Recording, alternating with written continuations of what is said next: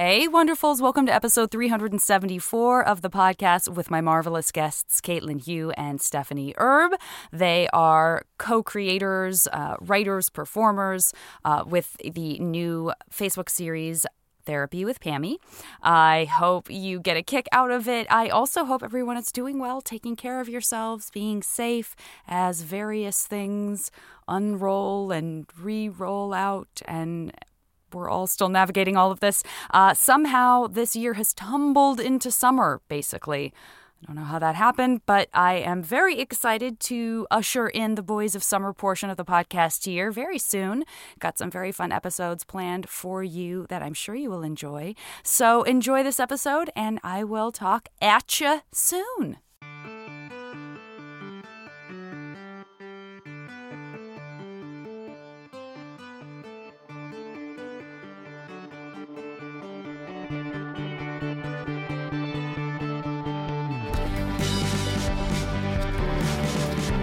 How's everybody doing? How's everybody teening? I just decided to co- coin coin call a teening. never to be used again, never before, never again term of teening. Well, Awful. we're okay. We were just talking about how it forces you to sit and think about things you never think about, like what Kaitlin was mm. discussing her dream couch just now. Oh, like if she could have whatever couch she wanted. Well, because it's a high priority area right Oh, now. yes. You know, you have a lot of time to contemplate your couch, and our dog just ripped up our bed sheets, and so I was like, "Oh, well, this is high. This is essential. This is high priority. We need Sure. to get bed sheets. This is where we live now."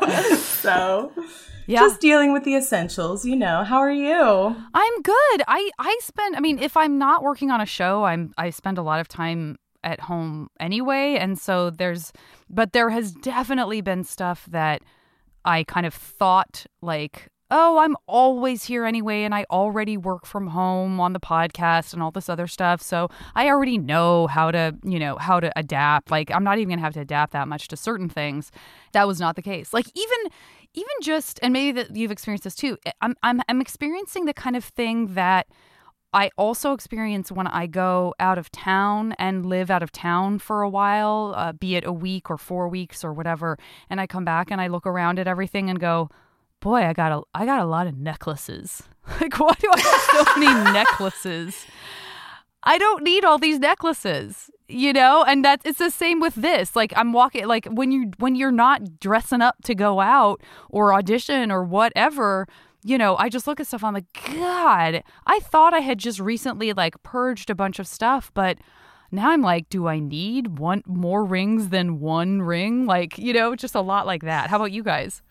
right before this all hit the fan, I moved. So I ended up uh, donating probably 35 to 40% of my possessions.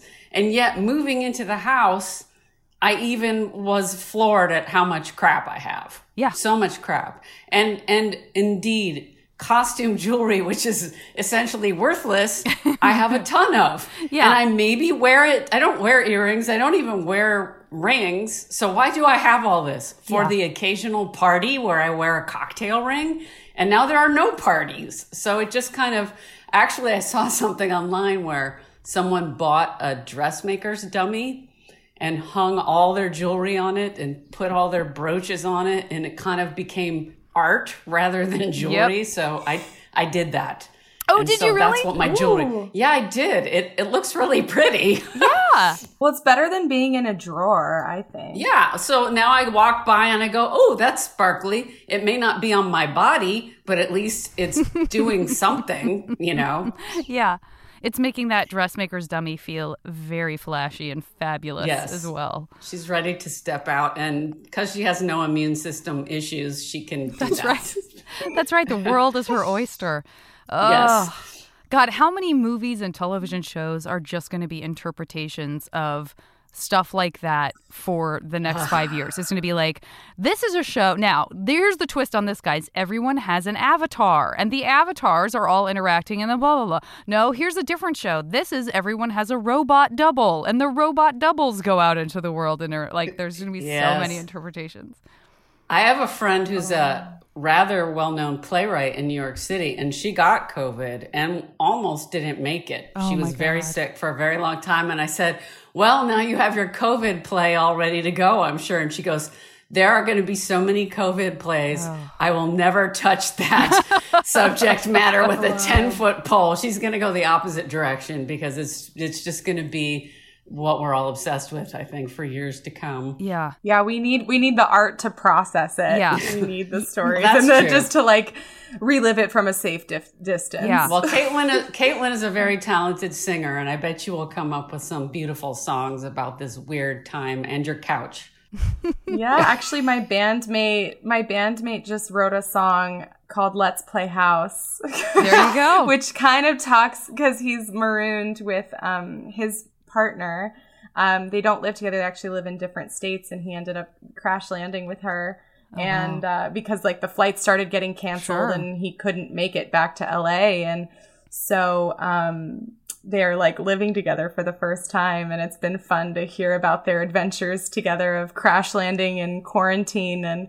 Uh, it's a really sweet little song, so that'll probably come out soon, and I'll probably end up singing That's it. so- awesome. Yeah. I have not been keeping up with yeah, I mean I'm I'm very bad at social media and I have not been keeping up with sort of everyone's different ways of the the art you know the artists everybody's different ways of kind of expressing and processing in the moment what's happening but agreed uh, with you guys that the post artistic expression I think is going to have a very different face, right? Than than that's Oh, like the, the perspective that we that we get as we come away from an event is so often so so different, um, depending on how far away you are from it, and and you know just how much time you've had to process, and then then the stuff that we sort of react to in the moment, which is also important, right? But yeah, it's gonna be it's gonna be really interesting. How are you guys feeling about the sort of like eh, cautious, you know, dipping a toe into okay, how you know We what were- what is real world gonna what is what are we doing? Let's make some Well, I think, you know, we were just talking about that, uh, that we're just not sure. We don't know what to expect. There's so much conflicting information and bullshit, if you will, that it's hard to know if wearing masks and walking about is okay or some people I know are actually having people over to their house and that feels excessive to me. And it's all going to be a personal adventure because some people are like mm. well, I'm indestructible. But I've known people who've had this thing and you get so sick. Oh my I, God. I don't I don't wish to go there. Right. I do not want to go there. Yeah. right. I don't have I don't know anyone, at least not that has been made known to me. You know, it may be that like somebody I haven't talked to in a while, I find out had it or something, but I have not had any uh, one-on-one interactions with anybody who has had it or who at least who has had it yeah, I think I know one person who tested positive after the fact or for antibodies or, you know, something and we're like or we're asymptomatic and we're like, "What?"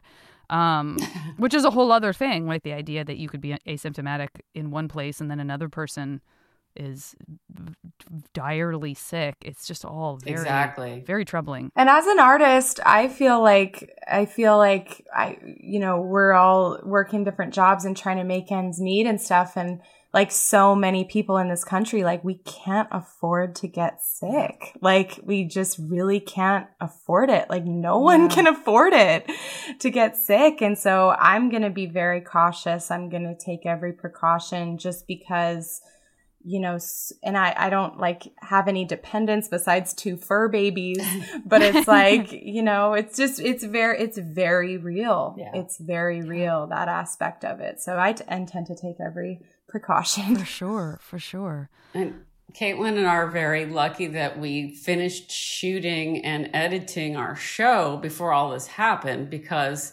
it has given us something to do while we're sitting around at home because Yeah. we were uh, loading up our 16 episodes and bleeding them out over the last couple of months. And otherwise, I think I would have gone purely insane because there's nothing to focus on as an actor. There's a lot of Zoom readings and things, but those just don't scratch the itch very well Yeah. as far as I'm concerned. Yeah, it's not the same. Well, why don't you tell tell us about the the show a little bit too? Because now I, I'm trying to be a better host. Where sometimes I, uh, I because I talk to people about their teenage years, I uh, somehow like neglect to talk about something until the very end, and then people are like, "Yeah, thanks for mentioning a thing I was curious about," and then I just had to wait until the end of the podcast to know what the fuck you were talking about. So uh, let's dive in. Let's hear about let's hear about the show. Yeah, well, I love your podcast and how it's about the adolescence and actually just listening to it a little bit leading up to this got me thinking about so many things from middle school and high school that I can't wait to dive into later.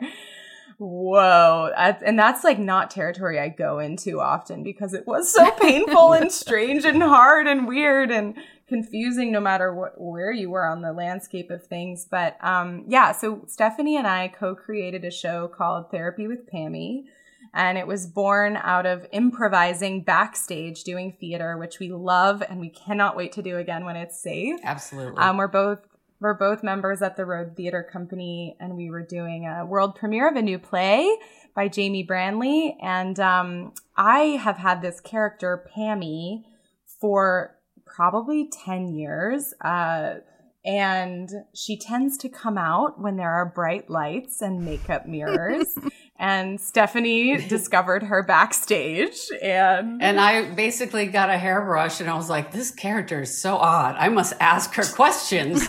so I started uh, doing a basic talk show. Every night I'd ask her a pointed question and she would answer and it would, and hilarity would ensue. And I started recording them and posting them on Facebook and people were losing their minds. So I was like, it, it, as I've been an actress for a very long time, and I realized I wanted to start making content myself because it's just not always, I don't always have access to what I would love to be doing. Absolutely. Um, and I do enjoy making people laugh. And so I asked Kaitlin if she'd like to try to make a TV show.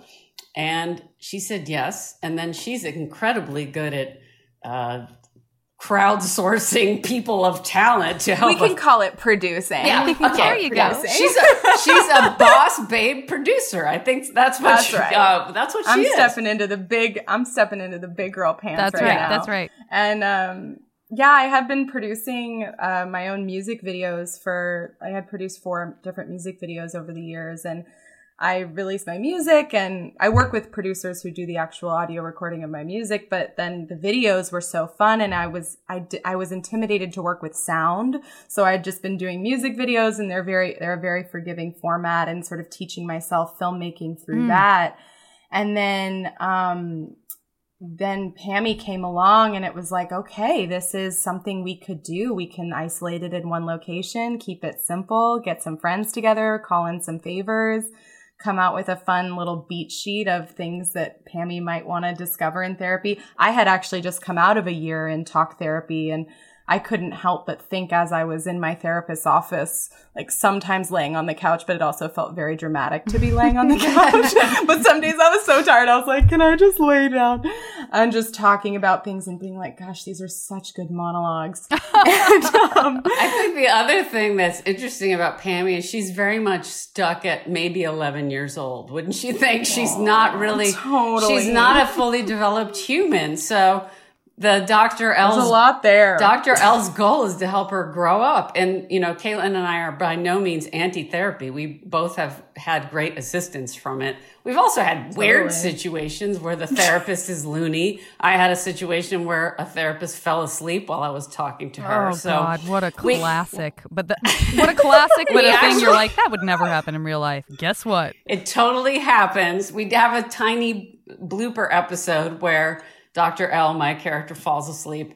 Um, but we just found that it was a way, a sort of life affirming way to make people laugh and also make fun of an iconic character type that we have in our culture right now, which is the socialite influencer.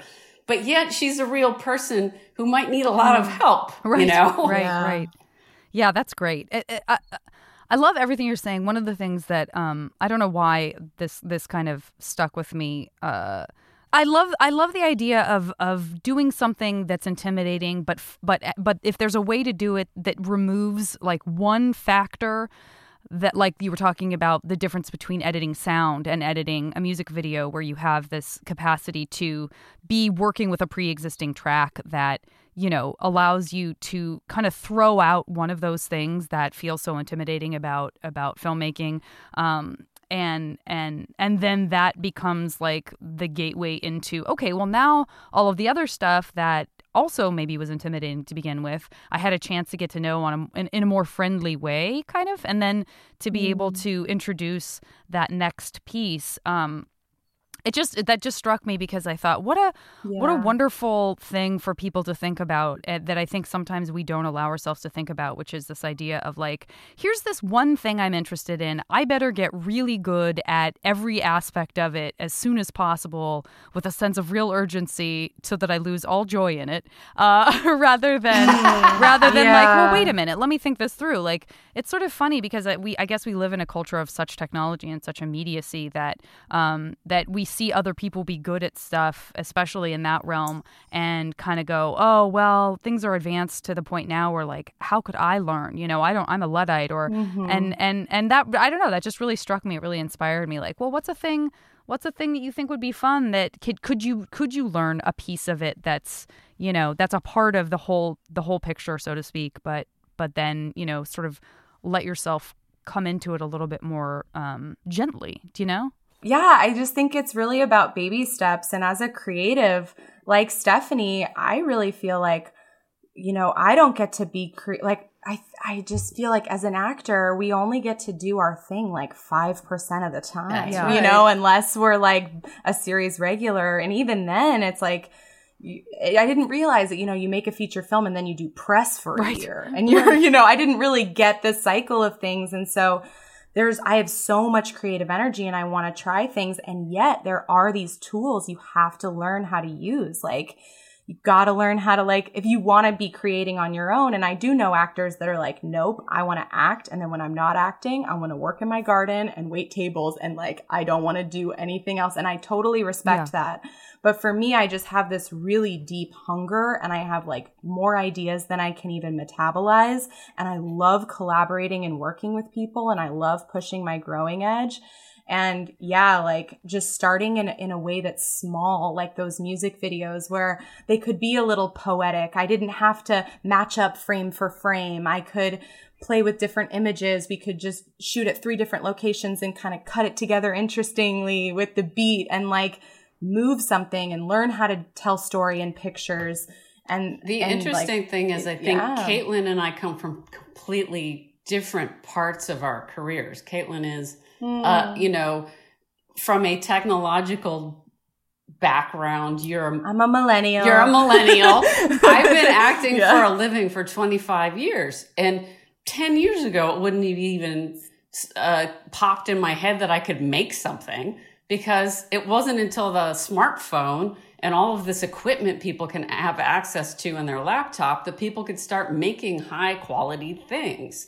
So I mm. came to LA when nobody was making their own shit. Nobody yeah. was doing that. Yeah. You were waiting for your audition and you were going in to read yeah. for NCIS. And as we all know as women, we are often limited by what we look like yes. as well. Yeah. Now, I may look like an all American housewife to a lot of casting directors, but I'm indeed quite an odd human being. and I really, I don't enjoy playing the sad or nice mom all the time. And that was pretty much my bread and butter. So it was probably about four, five years ago. I was talking to another actress who was really fed up with being constricted by what she looks like. And that was when I made the commitment. I wanted to make female based content and I wanted to play whatever I wanted to play. You know, I wrote a mm. pilot where I was a woman who was just released out of prison who had anger issues. Do I get to read for that out in the real yeah. world? Not so much. Woman, you're speaking my was... language. I really feel you since I yeah. look like yeah. a blonde soccer mom. Exactly. And, totally. And there are people who do not play blonde soccer moms who would kill to play I a blonde know, soccer mom. Yeah. And who could do really well at it. And I would love to play a badass who shoot people, shoots people with guns or, you know, or any number of things. A spy. I actually, after we finished therapy with Pami, I shot, shot a bunch of shorts because I'm just going to keep doing it. And I played a pioneer woman and I played a ghost and I played a spy because nice. that's what I want to play. Okay, we're going to take a break. I will be back after a word from our wonderful buddies at Maximum Fun. Hey everyone, it's I, John Hodgman of the Judge John Hodgman podcast. And I, Elliot Kalan of the Flophouse podcast. And we've made a whole new podcast, a 12 episode special mini series called I Podius, in which we recap, discuss, and explore the very famous 1976 BBC miniseries about ancient Rome called I, Claudius. We've got incredible guests such as Gillian Jacobs, Paul F. Tompkins, as well as star of I, Claudius, Sir Patrick Stewart, and his son, non Sir Daniel Stewart. Don't worry, Dan, you'll get there someday. I, Podius is the name of the show. Every week from MaximumFun.org for only 12 weeks.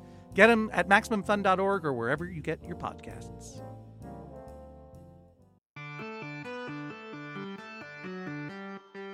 Did you guys both come from theater backgrounds in school and stuff? Through and through. I didn't start working on film basically till I graduated from UCLA. Just because it, I mean, it wasn't in the curriculum, it wasn't in the program, and the theater school was so rigorous that we couldn't, we didn't have time yeah. to work with the film school, which was such a miss. Like it could have been really cool. But I did get, like, I booked a UCLA thesis film like the the week after I graduated, you know?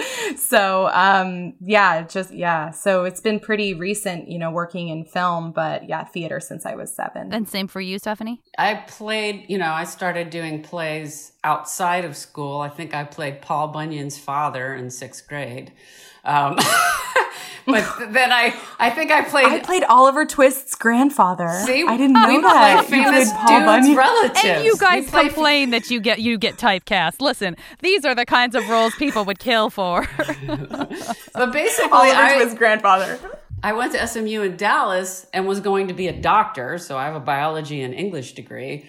But deep down, all I wanted to do was act. So I auditioned for the theater department, got in, but I'm stuck in Dallas where the entree to show business, either film or theater, was pretty hard to do. Sure. So I completely blindly went to New York and started doing regional theater and did that for about six or seven years till I realized that doing theater in New York means you're going to be poor. Yeah, doing a lot of things in yeah. New York can mean you're going to be poor. That's for sure. Exactly. Yeah. And I would go see Broadway shows, and everyone on stage was a TV or a film star, and I was like, well, that's that's what I want to do. So maybe I need to go to LA. So I drove to mm. LA by myself with no connections whatsoever, and kind of started from ground zero out here.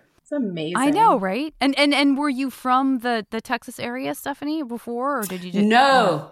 My dad was a classical composer and a professor of music theory and composition of some renown. So we moved all the time. He would be teaching a year at, uh, you know, USC, or he'd be teaching a funded chair at SMU. And he was at SMU when I was applying to colleges, and it was a free ride situation, which you have trouble saying no to. Sure. So, totally. uh, but they ended up having. I had a great education, and I wasn't even thinking of taking a the doing a theater degree at the time. I was going to be a doctor, yeah. uh, and then it just became clear to me because of fate that I was really not going to be happy unless I was acting. And I imagine my 80 year old self on a, in a rocking chair on the porch going, Well, I was a pediatrician, but I really wanted to be an actor. And I was like, That sucks. I don't want to be that old lady. So, yeah. So, where were you? Were you bopping around all through your high school years to where you didn't really get to settle in and kind of make a bunch of friends and all school years. Yeah. I was like in seventh grade, I was in Bloomington, Indiana. When I was 11, I was out here in South Pasadena. Um, you know, I feel like I learned to adapt, but I also, you know, uh, it was not fun. Yeah. I was often a social outcast because I was coming into established groups and I was new. Yeah. So I often just found another outcast to be friends with. And I think that's why I'm an actor, really. I feel like a lot of university and army brats are also actors because you learn to adapt to different situations and survive mm, by those wits. Yeah, I when I think about friends of mine and people who've been on the podcast who've been in your situation, especially in I mean, for sure, no matter what time of, of your your upbringing it is, because you are very much out of control of your own situation in so many ways.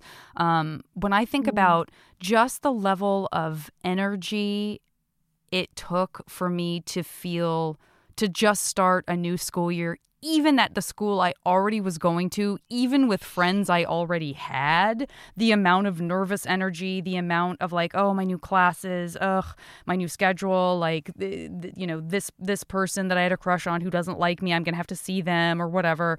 All of that stuff was was I think of it and I feel so exhausted. And the idea of going into a new school on a regular basis and trying to um, crack that you know sort of social wall of the shell of people And, who are in yeah. there. That tire that makes me tired just to talk about. So and not only oh, that, but it was like culturally drastically different because Mm. I part of the years I was in Cleveland, which is a very racially diverse city kind of area. Then we would be in Bloomington, Indiana, and I came home from school and said, "There are no black people. Yeah. Where are the black people?" I was like really upset. I didn't like it at all. And uh and it's you know, you learn that this country is vast and strangely strangely uh striated, you know. Uh and not always in a different pockets. yeah, lots of different pockets and I lived in a lot of them. Wow. Yeah. I love this because I'm learning about you, Stephanie. I didn't know Well, that. Kaitlin, what about you? Did you stay in one spot for your high school years? Yeah, so I'm kind of the opposite, actually. I grew up in the San Francisco Bay Area in Mountain Nice. View, which people did not used to know what Mountain View Right. was. Actually, when I went to college, people would be like, Where are you from? I'm like, Mountain View. It's like south of the San Francisco Bay Area. And people would be like, Yeah, we know. I was like, Okay, because it's a Silicon Valley now. But, but I, I never, like, yeah, it was a bizarre experience when I didn't have to, like, explain Right. that anymore. But yeah, I grew up in the San Francisco Bay Area, Mountain View, and like walked to elementary school, rode my bike to middle school, walked to high school. Oh wow. Um, like very quintessential suburb life. Um, you know, basically just missing the white picket Right, fence. right. Uh, two brothers, parents, golden retrievers, the whole deal. Um, and had like a very rich, um, the, the arts funding is really, really great in that Sure. area. And so I had really amazing, uh, choir directors. I had a really amazing uh, high school drama teacher, Ron Heising, who just like totally took me to the next level and is probably the reason why I'm here in LA right now. Because I think when I started high school, I wanted to be a nun or like a Oh, whoa. wow. We don't. We I don't know if we'll have time to unpack that. I don't. but- I don't. I don't know how we'll have time not to. Uh, uh, I know. I know. So yeah, and then it just yeah, it became this very it was a very nurturing environment where uh, but even though, you know, I didn't move around a lot, in, in a weird way, I actually felt like in a strange way, I felt like I didn't have a solid place, even though I was, it was all very stable because I was kind of like this social butterfly situation. I, I played sports. I was a total jock and then I did theater and then I sang and we- we had a really like a robust like family life. So I was with my family a lot. And so it was just kind of like I didn't quite know exactly where I fit in, but now that I'm in LA, I really feel like I'm with my Mm. people. Like everybody speaks my language Yeah. here, or a lot of people do, I, I should say. And it's a lot of people that have come from all over the world, really, all over the Yeah. world to be here in this space. And it, it really feels like a city of angels. I mean, I moved here when I was 17, went to UCLA, and then I just have never left. And um, I absolutely love it here. I love the people. I love the culture. I love how creative it is. And I was missing a little bit of that diversity, a little bit of all these different unique voices. Um, when I was in the suburbs. I would Sure. say. Well, too, and I, th- I, I, I think I, d- I mean, I really understand what you're saying about feeling like maybe when you're floating in that way, it's, it, you're, it, it certainly isn't that you're being punished for it in any way, but um, there are definitely things I think we can, a lot of us can relate to the idea of if we didn't have our one thing that was ours, right, that belonged to us because it was what we were putting 100% into in school.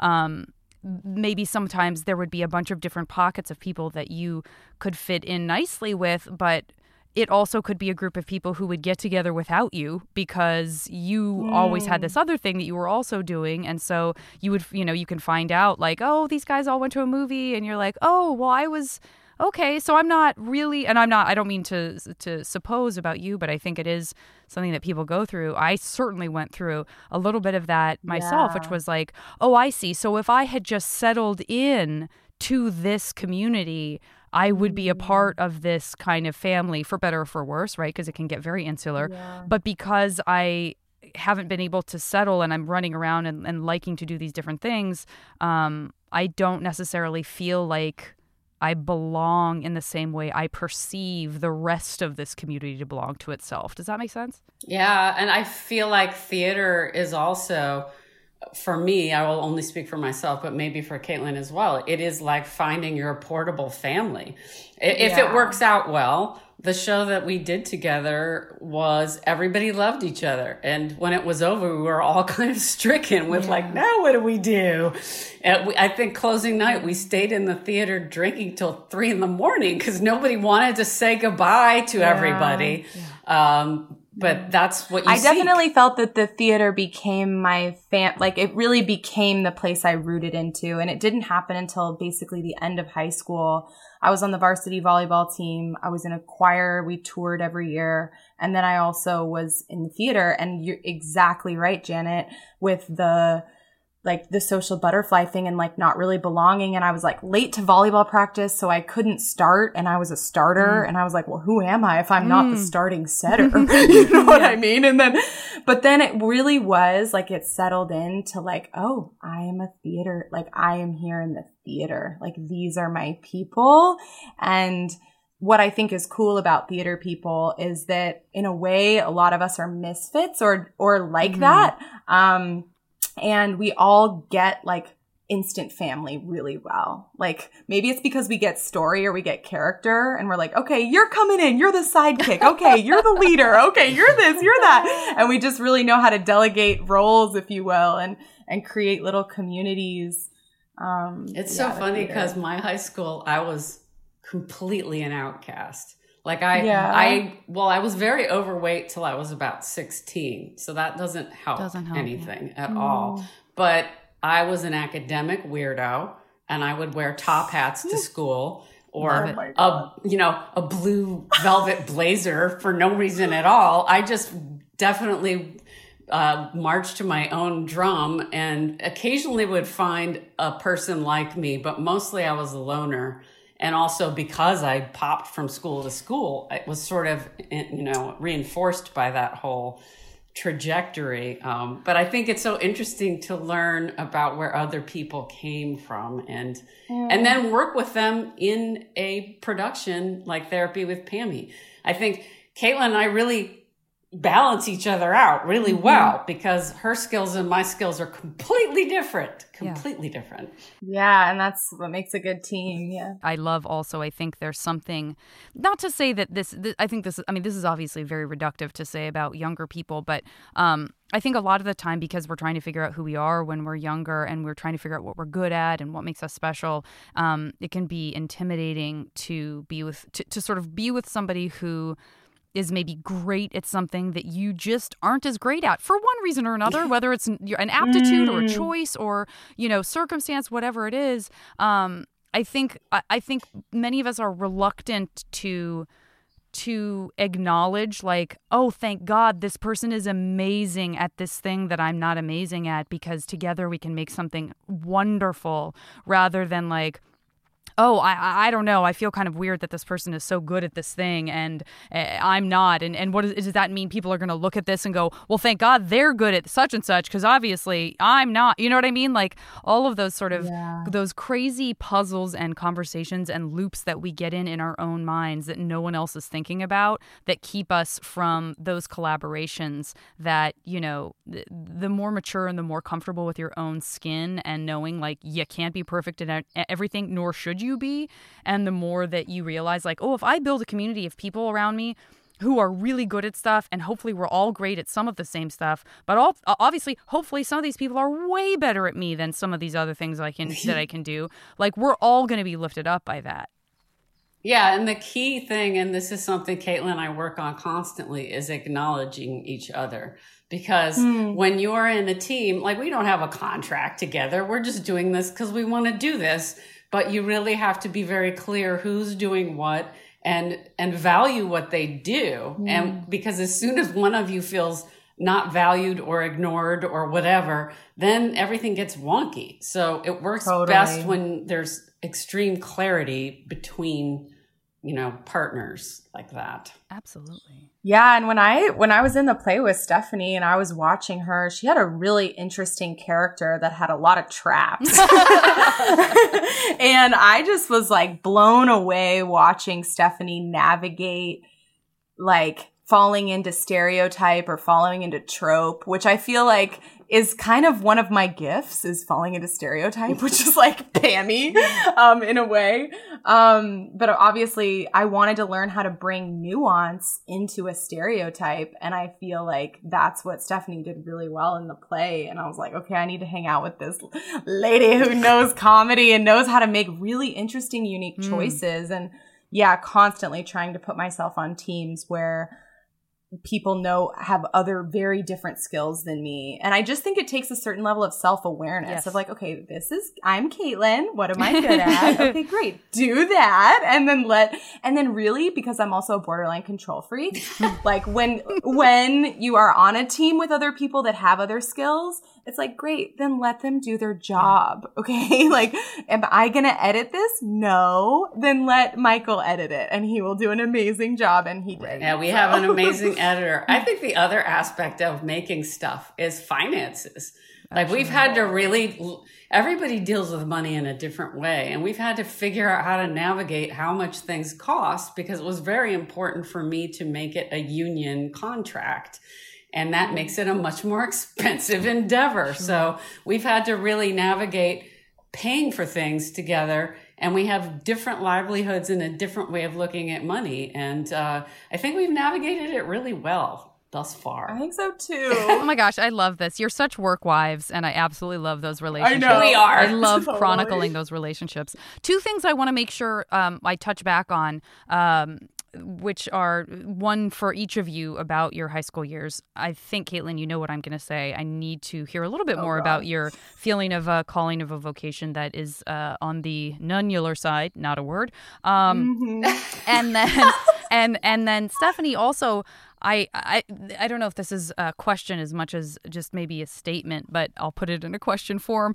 Um, do, it sounds to me like you know, again, this sort of idea of you being out of control of where you went, and again, that's no you know smear on your wonderful dad or your family or anything like that, but just the circumstances being that the response potentially to having to go into a new environment and and not and and feeling like oh my god this again how am i gonna you know insinuate myself or what's mm-hmm. this gonna be like that what a what a what a power move what a power move to go uh i'm not going to I'm not going to try. I'm going to wear a top hat. And if somebody loves that, then they're going to come to me. Or do you know what I mean? Like, I think that's that's a really yeah. empowering thing to do as a young person, even if on some level it might be defensive or protective. Um, ultimately you made the you know you know you make the decision to not try to be what to not come into an environment and go uh how do i okay what jeans should i put on real quick uh dad please take me to the gap now because everyone's blah blah blah you know what i mean like to to just go yeah. i gotta i gotta i gotta do this my way um i think is a really strong uh decision for for a young person I don't think it was a conscious decision though. Yeah. I think it was like me kind of going, this is this makes me happy to wear a top hat to school, you know? And so I did it. Or a lot of times I think I was, especially in high school, because if you're, we all know high school is a very, can be a very mean place. So if you're a bit of an oddball, or if you get straight A's or whatever, you may be the butt of jokes and some not so happy situations. As I was, um, I learned how to put up a kind of angry front. Yep. I think. You know, I wore all black a lot. Um, I scowled. I think I probably needed Botox by the time I was 17 because all I did was frown, you know? And, and yet I was also incredibly inspired by my teachers. I loved adults. I had great, I mean, I was very driven uh, academically, and I had amazing role models and people who cared about my work. So I bonded less with my fellow students and more with my teachers. Um, and that is not to say that I was a teacher's pet, but I just understood them. They were clear. I didn't understand, especially boys with all the hormones and their frontal lobes not being developed. I was like, boys are weird and they can't stop staring at my boobs. And, you know, it just was not a happy place for me to be around boys very much. Um, and, and some of the more catty girls, I just didn't understand that. Like, if you didn't wear the right clothes, nobody would talk to you. I'm like, what? I, it, it didn't compute. Yeah. My brain just didn't compute that way. So I don't think it was me going, hey, fuck all you guys. Excuse my French. Can I say that on your show? Abs- hundred percent. Yeah. Okay. She has the E, the explicit. I guess. Okay. I already dropped Uh, it. like I can, I can, Sure. Yeah. I can wear my my blue velvet blazer and carry a whip to school if I want to. You know, it was it was more like that. Yeah. Than it was. Uh, here's here's how I'm going to set myself apart. Sure. It was kind of. It was a little bubble of expression, probably. Sure. Did you end up dating at all, or were the was everybody were the guys just? Oh my god. Okay. This is such a weird this is a weird tale. Okay, so I was in choir at school and uh, one of the girls who was my friend had just broken up with a boy from another school. But she said she had mentioned to this boy that I was stacked, which I didn't even know what that meant at the time because I was so naive. And so out of the blue, this boy called me he said, My friend Ann says you're really good looking. And, and I had never had anything to do with boys, period, nothing. And I was 15 and a half and just getting off being really overweight from like 11 to 15. And I would not let him, I, he wanted to hang out at a park or something. And he just kept calling me, which is weird. That would be stalking now. But I was just kind of, he was funny. He made me laugh. He liked a lot of the same things I did, and he was friends with my friend Ann.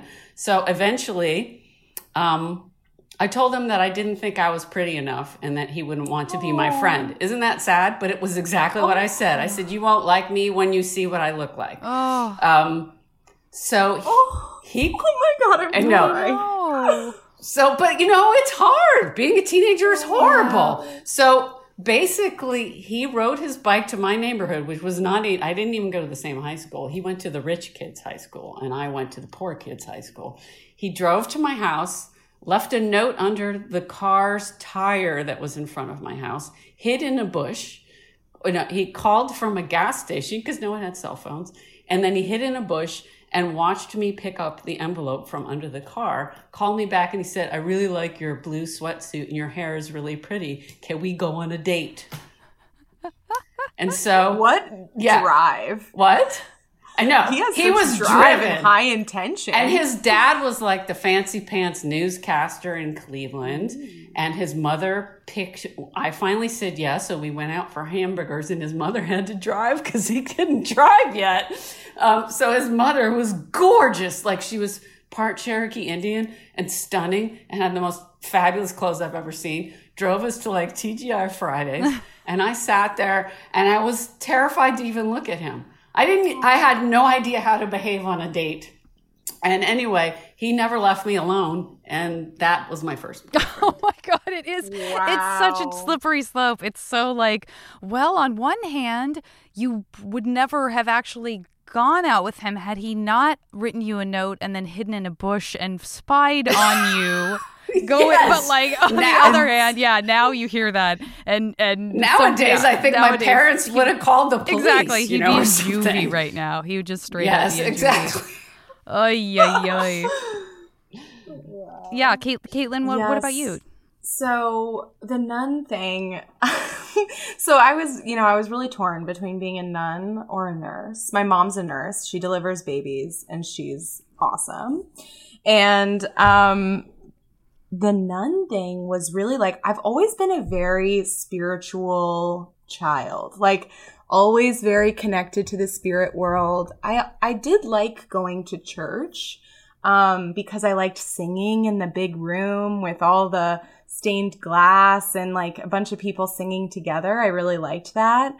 Um, and then I think that there was also, I, I also really enjoyed talking to God. Like I would pray a lot and Aw. um, I had like a first Holy Communion and um, I got like a special necklace with a guardian angel on it. And my mom's very Catholic and was always like telling me about Jesus and God. Like they were real, you know, like they're real people in our Sure. family or that we like knew. So I definitely had this very, I've always had a, a relationship with sort of the unseen or the unknown or the spirit world and always felt like I was in connection with like talking to spirits and I was very like moved by Pocahontas. I was actually just talking about this with my childhood friend about like the spirit of Mother Earth and how you can see it in that Disney movie. And I would sing Colors of the Wind like all the time at any family gathering. They'd be like, Kaitlin, get up and sing Colors of the Wind. And uh, we were just talking about how, that like image of her diving off the cliff and just all the leaves and everything. And grandmother Willow, like I thought tre- I, trees are alive, you know? And so that was sort of the Catholic Church was just sort of my introduction to the spirit world and then Pocahontas. And then I have since branched out from there and it's a much more like broad encompassing view of spirituality and I practice yoga and meditation now and I'm into that. So I guess it's kind of what I've always been into, but I think that there was like the darker stuff tied up in that was like being good, being pure, like being a virgin was like a big deal. And um wrestling with that and wanting to be good and pure. And i was very afraid to like go to hell. Mhm. like you know just all this stuff was it was very Sure, real to sure. me but then i i started like taking history classes and learning about what the church had done and what we had done to the native people and all this stuff. And i was like okay no no this is not if there's a god this is not what god wants right. you know?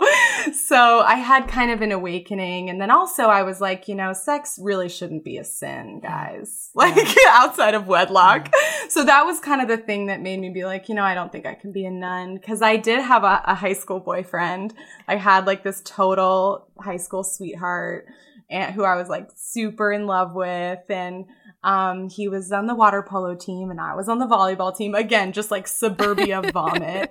But, um, but, um, yeah. And then of course, like the nurse, the, the part of me that wanted to be a nurse was I saw how my mom took care of things and I saw how smart she was and I saw how people would come to her and call her with things and she has a very she calls her we have a hispanic lineage in my family even though i don't look like it but um she calls herself bruja which means witch in spanish and like she just has these hands that like when they touch you you feel like energy Mm. in them and she's sort of like on the curandera vibe of of uh, a witchcraft, I would say, which where she's like making soups and Healers, yeah. and a real kitchen witch healer type of of woman, and so uh, that's kind of the connection I have with my mom and the whole element of nursing of like taking care of people, being a wise woman, people coming to you for advice or you know just personal things that you can't really talk about with anybody. And then, of course, you know, as a child, she would tell me stories of, you know, how babies come into the world and, you know, how women carry babies in their belly. And it was just this very mystical, magical thing to me that my mom had such a intense and profound knowledge of that I really admired and thought was so cool. And now I kind of think that music and theater is a type of medicine. I Mhm. really see it that way. And I see a similar vein of how people come to the theater to be healed and people like I've, to, I've people call me and tell me they're like put on my song and like cry and it moves them or just different things like that. I'm like, oh, this is a different kind of medicine. And so I, I'm not my mom. I'm a different person, but uh, I think those were the things. And I do find I find a lot of spiritual connection in any role I play. I feel like I get informed by them, and they show me things and it reveal things to me. So it's all very sort of mystical. And every process is so different. Every role, every project. So I'm kind of dealing in the in the spirit world also. Kaitlin, can I tell her my nickname for oh, you? please. Oh, yeah, sure. Please. I call her my baby witch. Oh, I love it. I love it. I, I enjoy witchcraft. oh, oh, it's time for a quick break. I will be back after a word from our friends at Maximum Fun.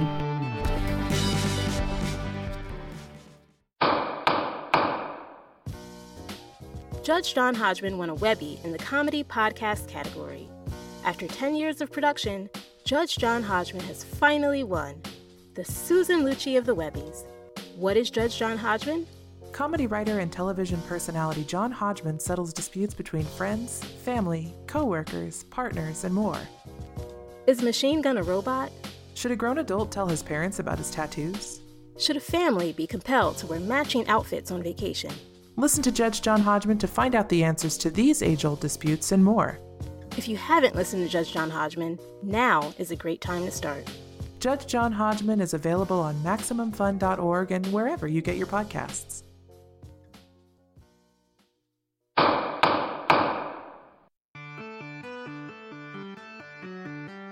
and I want to make sure that we get some time to pl- be playful about our mash games because that takes double the time too, in a good way. Um, when when there are two people uh, on the podcast at once, so I want to um, jump into that so that we can have some fun discovering some of these answers uh, with you, wonderful ladies. So let's do uh, let's do our first category. Let's do uh, let's do uh, each one of you give me three plays, and certainly they can be the exact same ones or totally different or some overlap, but three plays uh, and and three roles uh, that that it would be super super fun to play and i don't care if you're supposed to be a man or you're supposed to be five years old or you're supposed to be we're creating this alternate universe in which all of that is sort of suspended and you get the chance to play whatever you want. So three three roles and the plays that they're from. I can start with one which is i want to do kate again in the taming. Uh, i played kate and i want to do it again. Awesome. I feel like that's just going to be one i play my whole life. What about you steph uh, I think I would like to play Lady or Mr. Macbeth. Great. Either Ooh. one of them. Great. I feel like the Shakespeare is always what I think about doing, but lately I have a couple friends doing gender balanced Shakespeare productions. They're sort of adapting, and I feel like the male roles generally rock more than the females. Totally. I did a Shakespeare in drag. Yeah. I played Beatrice in Much Ado and I think she's wonderful, but I kind of been there, done that. So Well, let's give you I, mean, I think let's give you let then let's give you Macbeth instead of Lady cuz uh cuz okay. this is that that if that feels a little more um like it was a little more hard to reach, especially growing up and stuff. Let's let's let's toss that in there. Um, now, listen, okay. the next one you give me could be Lady Macbeth. I, that's up to you. But um, what are what are your second ones? Whew. And by the um, way, these are like um, what you're feeling right now. I don't want you to feel like you've married your the rest of your lives to these so For the rest of your life. I know. These questions are actually always very hard for me because I just I I, I don't want to dream too big. Um, better, you better. That's my only. I'm charging you with dreaming big. Yeah. Um, I love working on.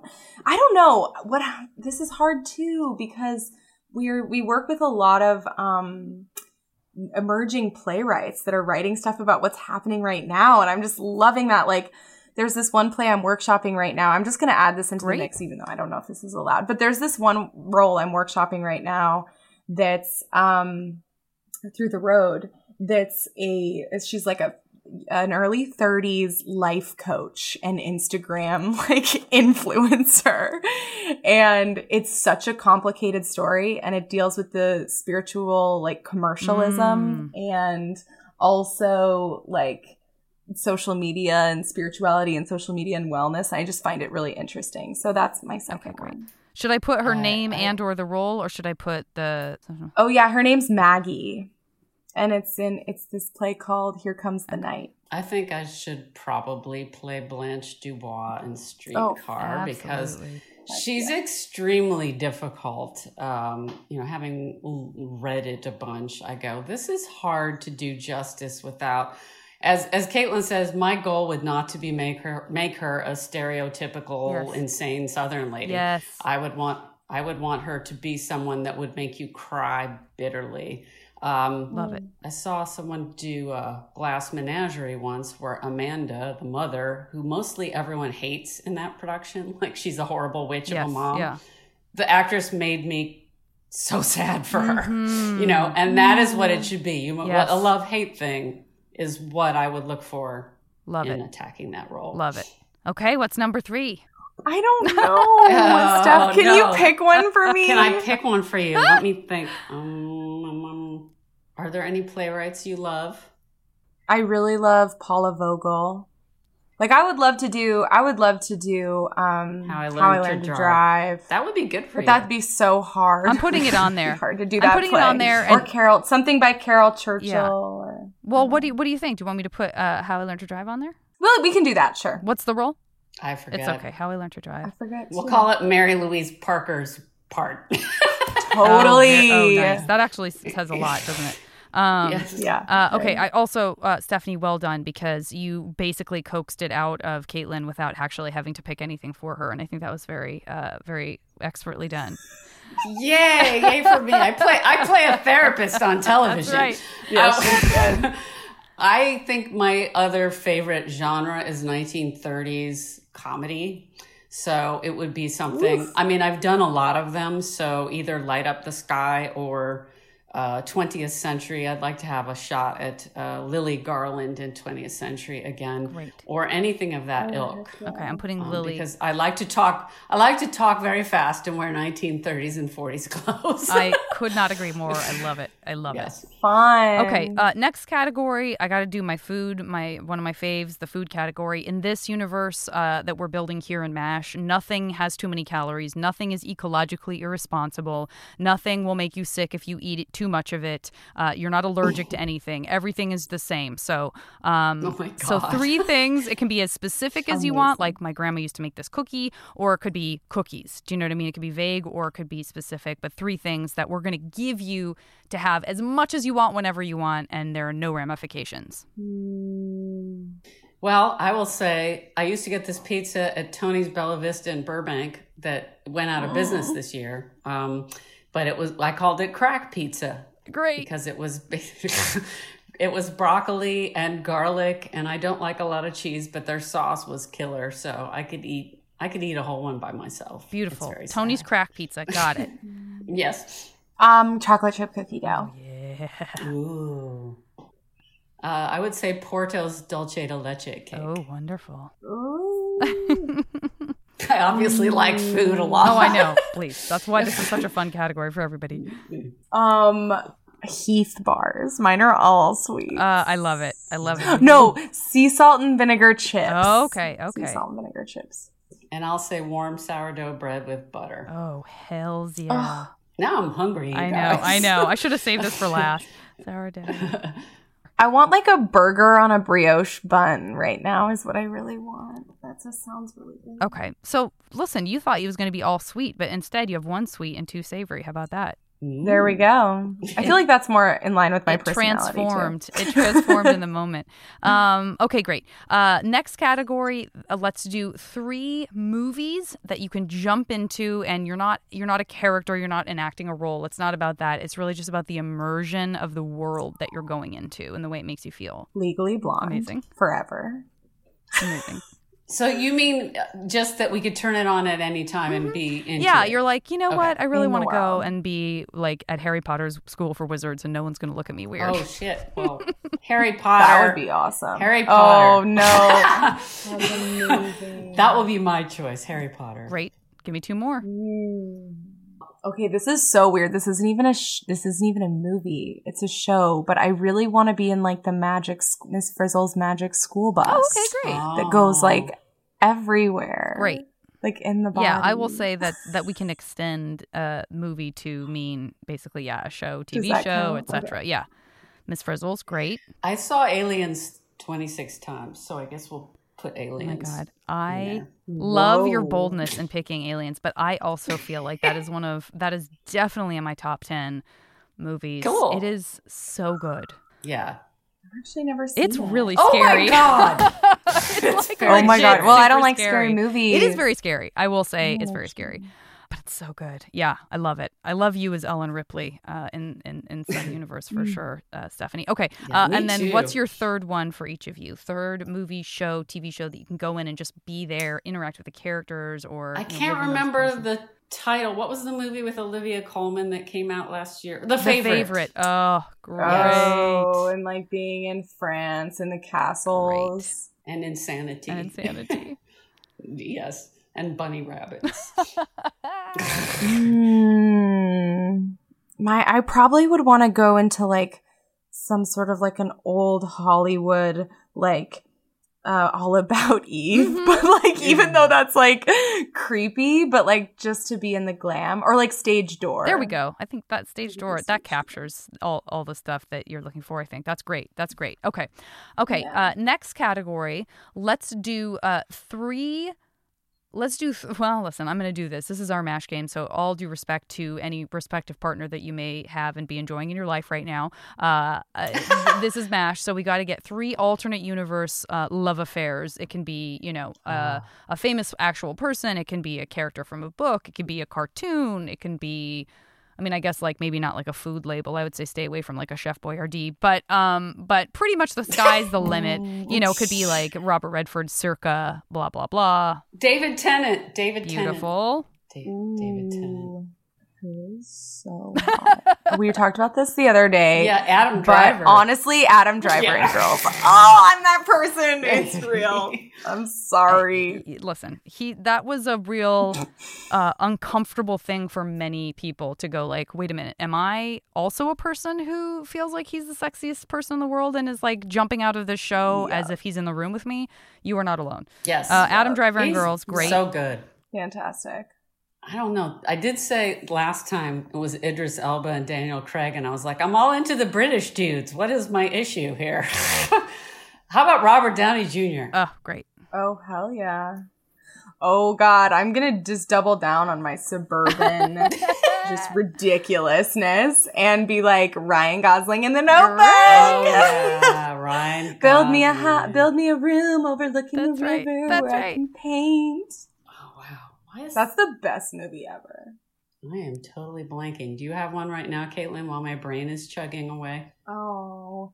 Um, Maybe- I would I would have an office romance with Jim Halpert. He's Great. another one of mine. With uh John Krasinski. I'm putting John Jim because you definitely said Jim, not It's one of my- not Jim. Yeah, It's yeah. Jim. Perfect. It's Jim Yep. Halpert. Yep. Face it. Face it. You're facing it. I'm gonna say I'm like stuck in Marvel movies in my head all of a sudden. And so why and why did you Oh. decide to deny uh, your love to both Idris and Daniel Craig? You felt that that because you had because David I Tennant, felt you- like I was being Ill, I was being elitist with all these I Brit mean, dudes. listen, this is your Well, that's what you're into, Steph. I am, So just okay. let it already be. listen, Okay, you threw it- Rob Down June in there. He's about the least British yeah, person. I can think of. All so- right, we're gonna Rob put Downey. Idris. Idris is going in there. Great.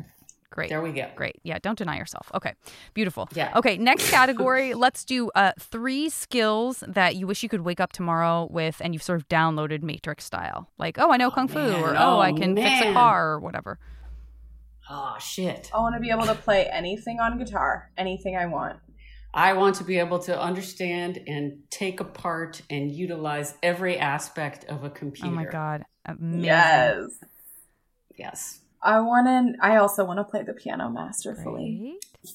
Wow. It would fix everything. I want to be able to work out without hurting myself and become become like a real uh, sinewy muscle maiden. I'm right there with you. I feel like every Yeah. time I do something, I'm like, God, I'm strong. Ow, ow, ow, ow, ow, ow. What Yep. have I done to my back? uh, yeah. No. And I also want to be a straight up master craftsman, like contractor Oh, hell woman, and be able to build like a house. Neato. That's that's good. Like electricity, Yeah, yeah. plumbing, crown molding, sheetrock, the whole deal. Yeah. I would like to uh, completely master mindfulness in Yeah. With respect to my work and auditions in particular. Yeah. and also just creating reality because I, f- I do feel like we do that. Yeah. But I feel like we do mm. it unconsciously a lot, and I want to have total mindfulness. Love it. Love it. Beautiful. Okay, uh, let's do. Oh, you you were brought this up, and it made me think of uh, that I share your love of other eras and styles and stuff. So let's do. And again, there can totally be crossover. There's not like so many eras that you guys are like you you took the 20s. I can't have the 20s. Um, let's do three eras uh, that it would be really fun to just be able. And let's assume everything is the same level of comfort, whether it's a corset or a pair of sweatpants. Everything is comfortable. Okay. Uh, three we're styles. talking clothing? Yeah. So three styles that it would be Okay. really fun to just sort of play around with, um, and no one would look at you weird, even if you were walking down the street wearing like the queen's, Oh. you know, a, the queen's crown and a, and a crazy huge dress or whatever. I would go Victorian first. Great. I, I love corsets. It's very weird, but I did a lot of Shakespeare, so I I really enjoy the support they give, and it doesn't bother me at all. Nice. So Victorian era. Great. I'd love to be in like 70s garb with like no bra, like a lot more often than is acceptable. Great. Great. Great. And I, lo- I I love the 40s because of the suits with the big shoulder me pads and the hats. I love hats. Yes. I have about a hundred hats in my house, which is weird. The top hat in high school gave us a clue that that might be the case. Ah, yeah. Great. I know every time I see a smart little 40s suit with a nipped waist and big shoulders, I'm like, yes, please. It makes everyone look amazing. Yeah. Everyone. Yep.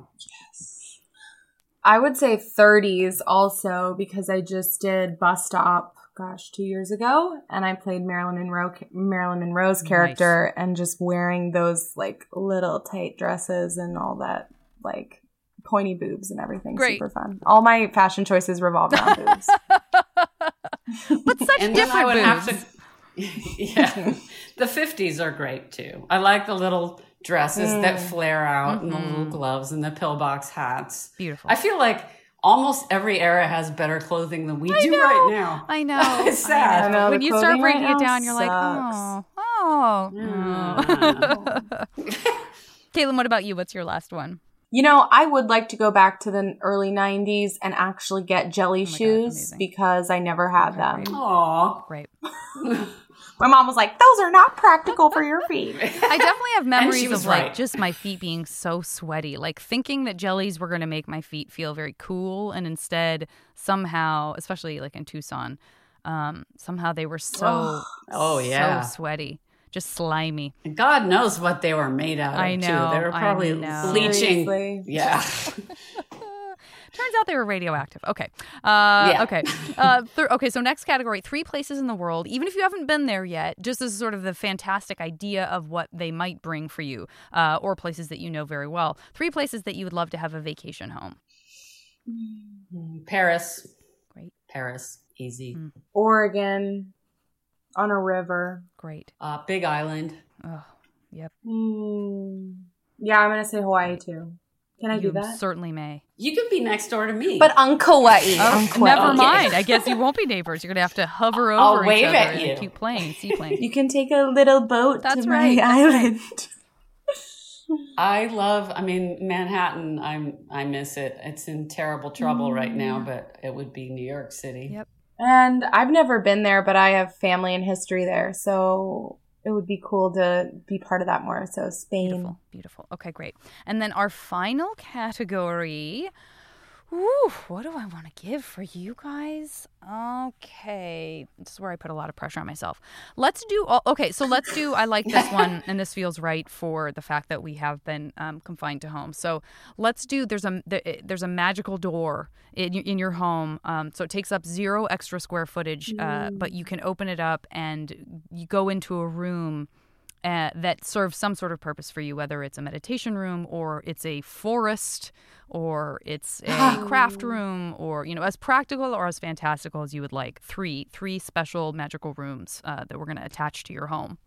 Wow, I love that. uh, pine pine forest for sure. I actually have a pine pillow I smell all the time Nice. because I love the smell. I would love to have a recording studio with an engineer that just There lives in you there. go.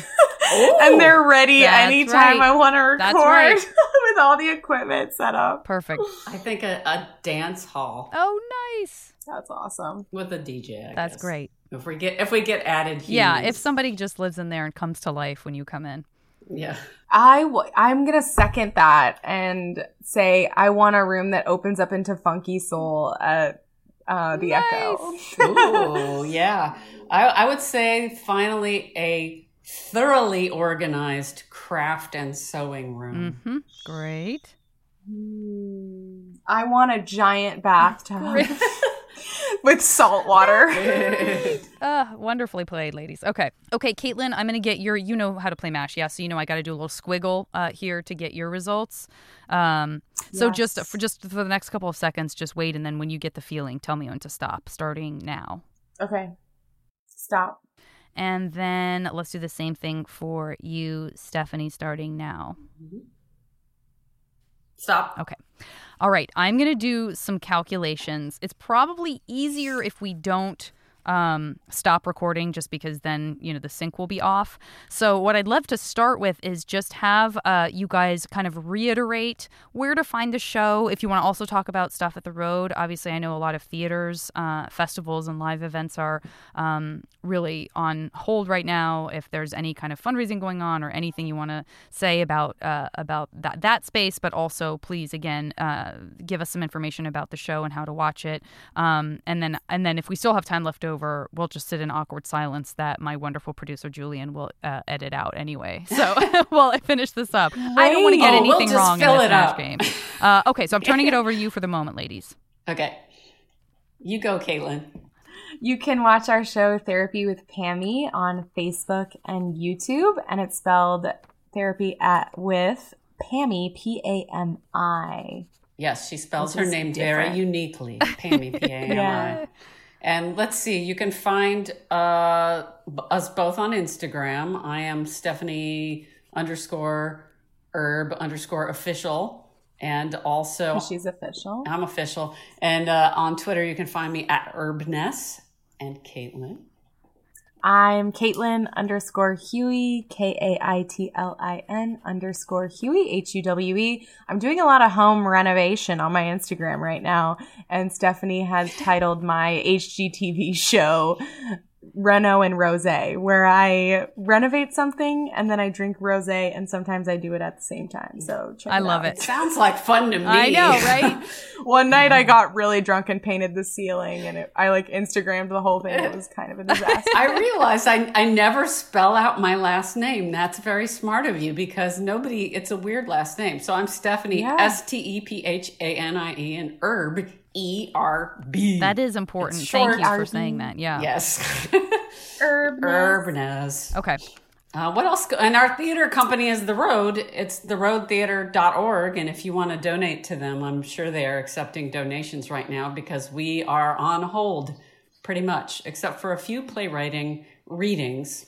Yeah, so it's still some work happening in development, and it looks like we're going to have our yearly Summer Playwrights Festival online, Online. Okay. which is cool. We do 38 staged readings, or around 30 to 40 staged readings of new plays in eight days. But I think we're going to do it over the weekend this year. Just find the details on the website. Yeah. It's really cool. You get to hear a lot of new plays, and probably the one I talked about earlier. And Kaitlin, do you want to tell about your how to find your music? Oh yeah, you can just find me on YouTube or Bandcamp or Spotify. I have two singles out on Spotify and a bunch of stuff up there on Bandcamp from years past.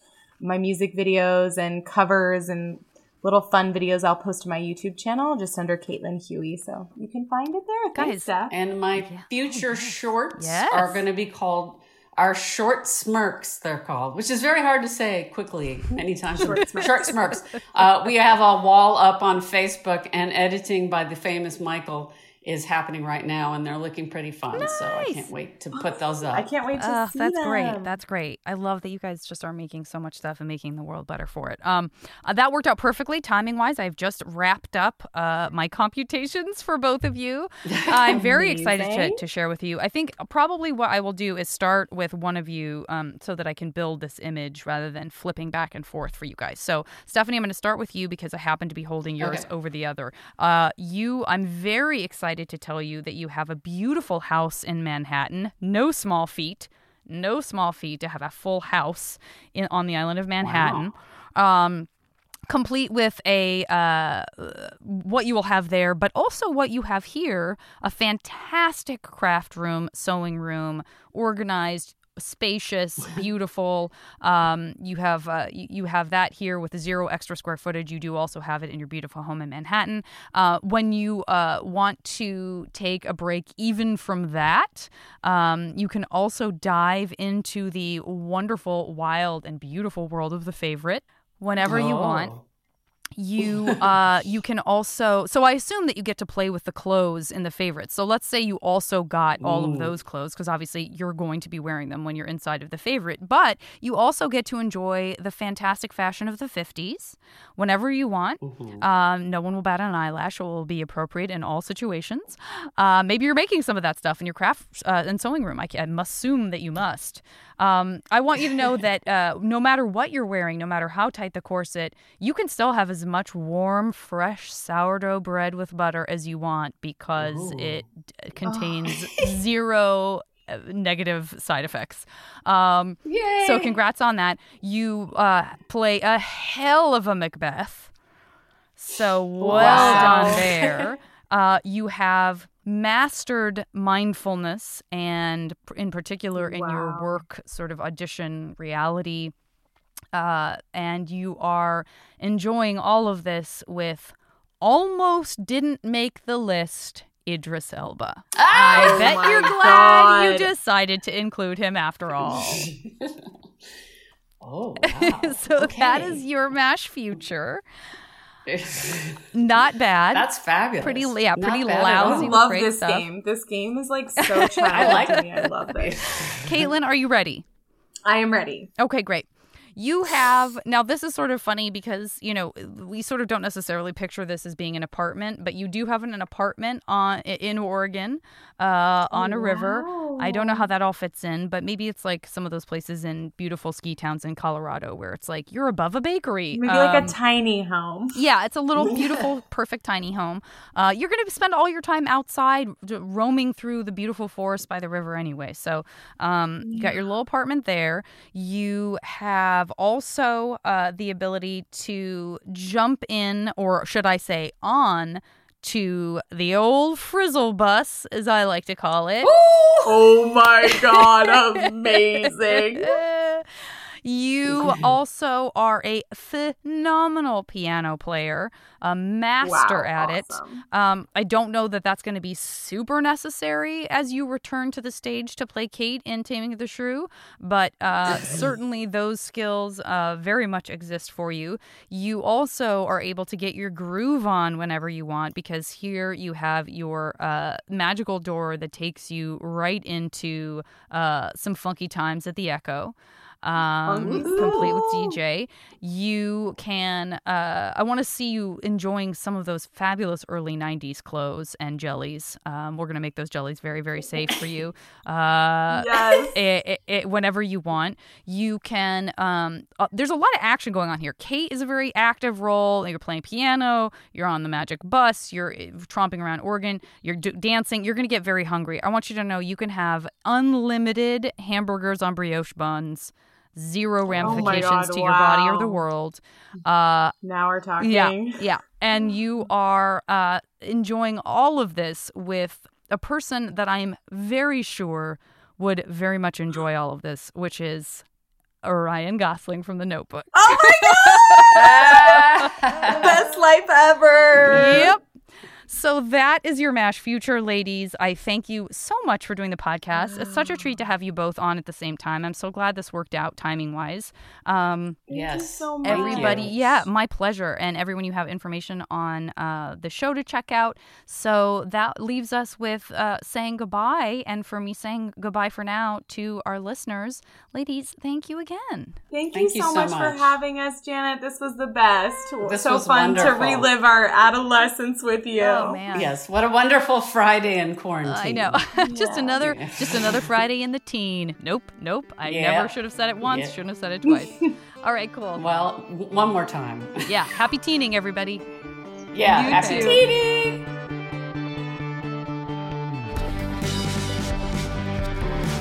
The show is recorded by me and edited by Julian Burrell. And as always, the JV Club theme song is Back Before We Were Brittle by the amazing Say Hi.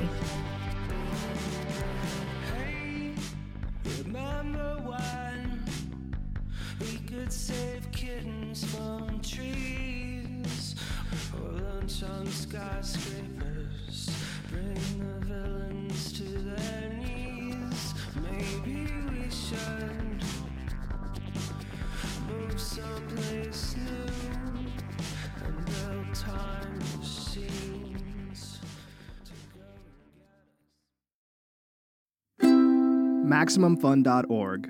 Comedy and culture. Artist owned. Audience supported.